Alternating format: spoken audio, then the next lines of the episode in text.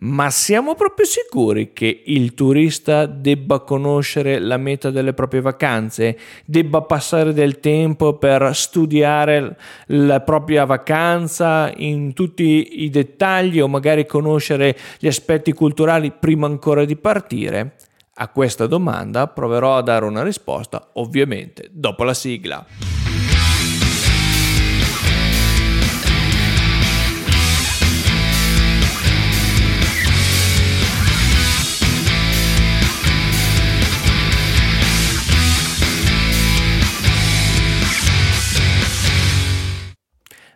Bentornati in Land Explorer video podcast che parla di cultura, turismo, digitale e impresa mettendo al centro il territorio. Io sono Samuel Piana e vi do il mio personalissimo benvenuto in questo lunedì 7 agosto 2023. Prima di tutto vi ricordo che tra poco andiamo anche noi in pausa estiva, in particolare saremo fermi credo per due lunedì, quindi sicuramente il lunedì 14 agosto e credo molto probabilmente anche il lunedì successivo, almeno da un punto di vista di video podcast, ma non fermeremo come al solito Land Explorer non va in vacanza durante il periodo estivo perché ovviamente lavoriamo nel turismo, ci mancherebbe ancora che ci fermiamo nel mese principe almeno del turismo italiano.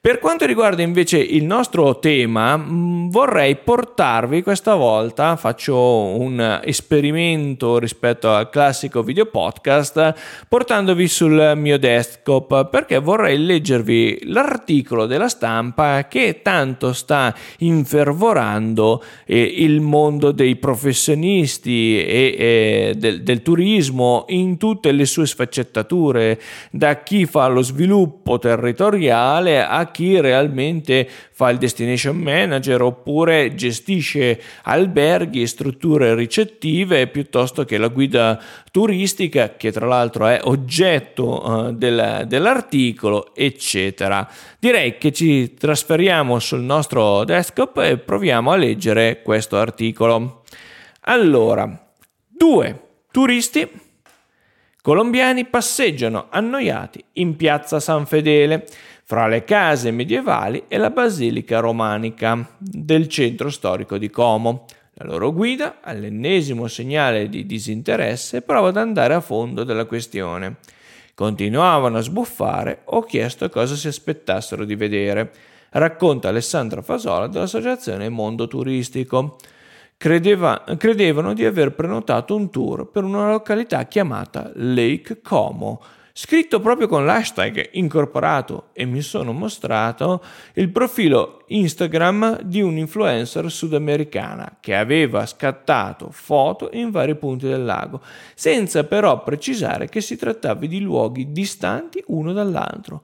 Ormai succede sempre più spesso, molti arrivano attirati dai social senza informazioni con aspettative irrealistiche e idee confuse su quello che davvero vogliono fare. Qualcuno chiede il giro del lago a piedi, sono 160 km, è impensabile. Si presentano confusi, partono delusi. Gestirli e offrire loro un'esperienza di, quest- eh, di qualità sta diventando difficile. Beh, caspiterina, eh, questo è il sunto di eh, due questo è il caso no, di due turisti, ma in realtà è, all'ordine del giorno per diverse destinazioni turistiche. Allora la riflessione che spesso viene un po' dalla pancia, no? senza avere davvero riflettuto con la mente, sembra che questi turisti eh, imbrattino il Colosseo perché non ne conoscono l'importanza, eh, cercano degli hashtag piuttosto che delle destinazioni turistiche, eh, sono disinformati, svogliati. Ma davvero il turista deve conoscere la destinazione dove passerà le prossime vacanze, dovrà fare questo sforzo? Sì, perché parliamo di sforzo, di sforzo nella ricerca in internet, magari anche leggersi qualche guida piuttosto che leggersi eh, qualche altro documento che magari ha a casa, oppure dover andare in una libreria a comprare qualche libro piuttosto che doversi eh, passare delle ore in biblioteca. Ma davvero? Il turista, che ricordo è alieno, ovvero viene da fuori della, dalla destinazione, deve fare tutto questo per comprendere la destinazione? Non è un lavoro che deve fare la destinazione turistica, ovvero l'offerta? Forse, ecco, qui il tema non è tanto dare la colpa al turista, o per meglio dire, L'occasione di questo articolo mi pone eh, al centro di una situazione, di una questione.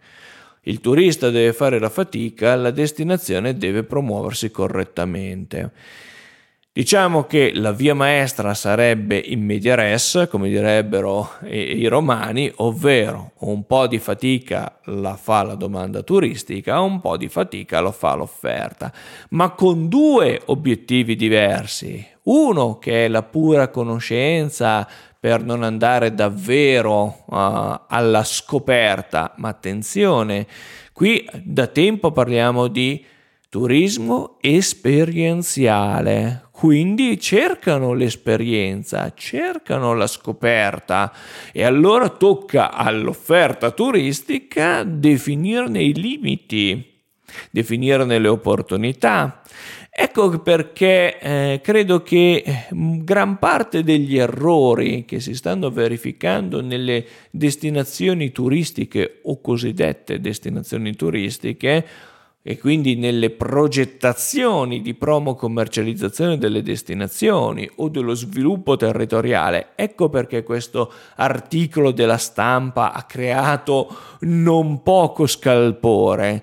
Proprio per questo, perché si chiama in causa l'intera offerta turistica dal commerciante che eh, avrà un uh, minimo contatto con il turista, all'albergatore, allo stratega della destinazione turistica, al commerciale di quella destinazione turistica, fino ad arrivare al vero e proprio sviluppo del territorio. Quanti turisti vogliamo? Che quali turisti vogliamo? In quale quantità e in quale qualità, semmai si può parlare di qualità come parametro assoluto.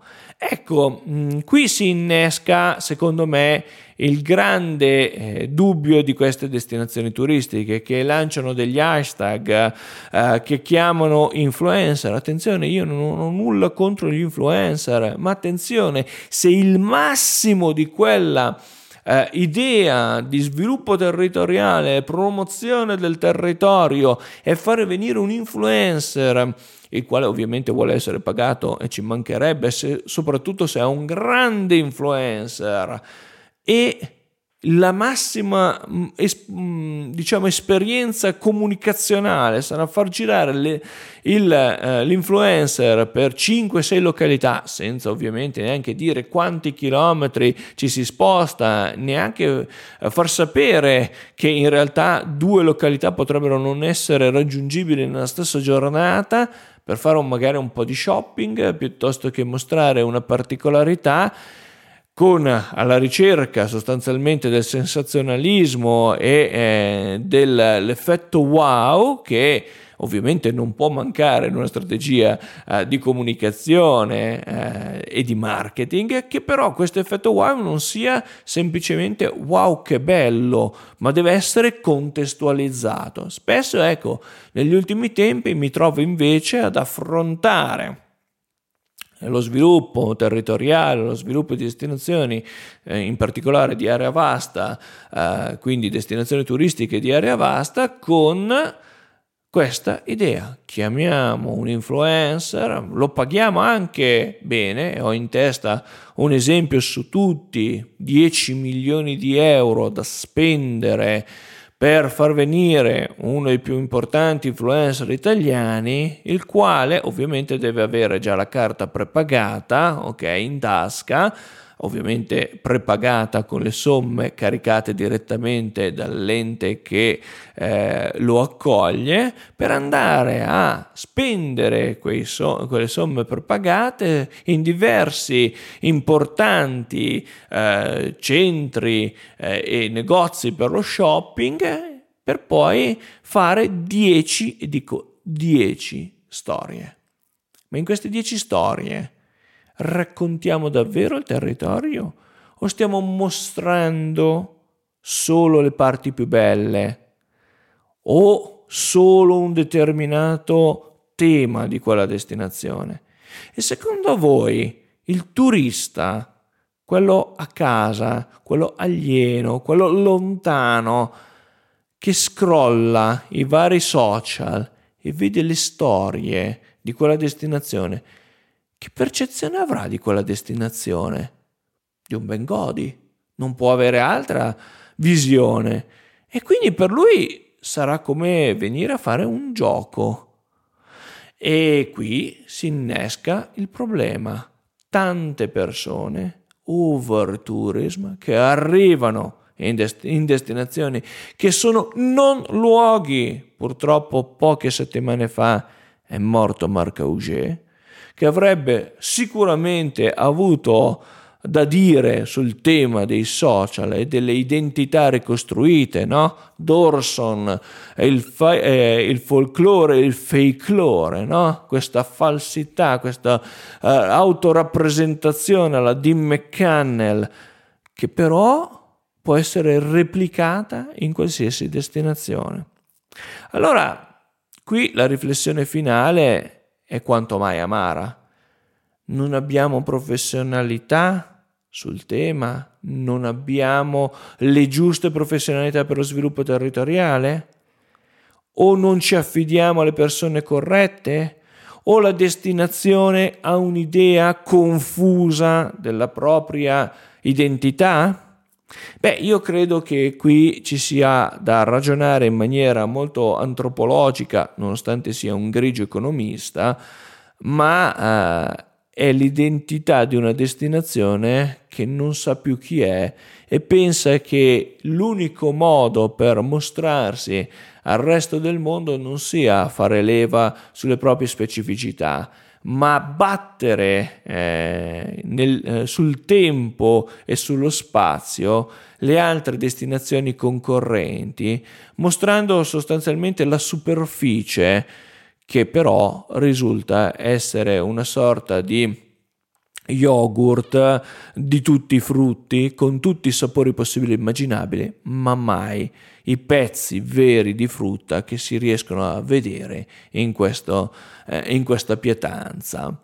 E allora ecco che davvero eh, mi aspettano e ci aspettano per tutti i professionisti che stanno ascoltando queste parole, ci aspettano anni duri, dove forse l'ubriacatura di finanziamenti, di bandi e di tutto quello che vi viene in mente, se non correttamente gestito, porterà in realtà all'autodistruzione italiana all'autodistruzione delle destinazioni turistiche italiane.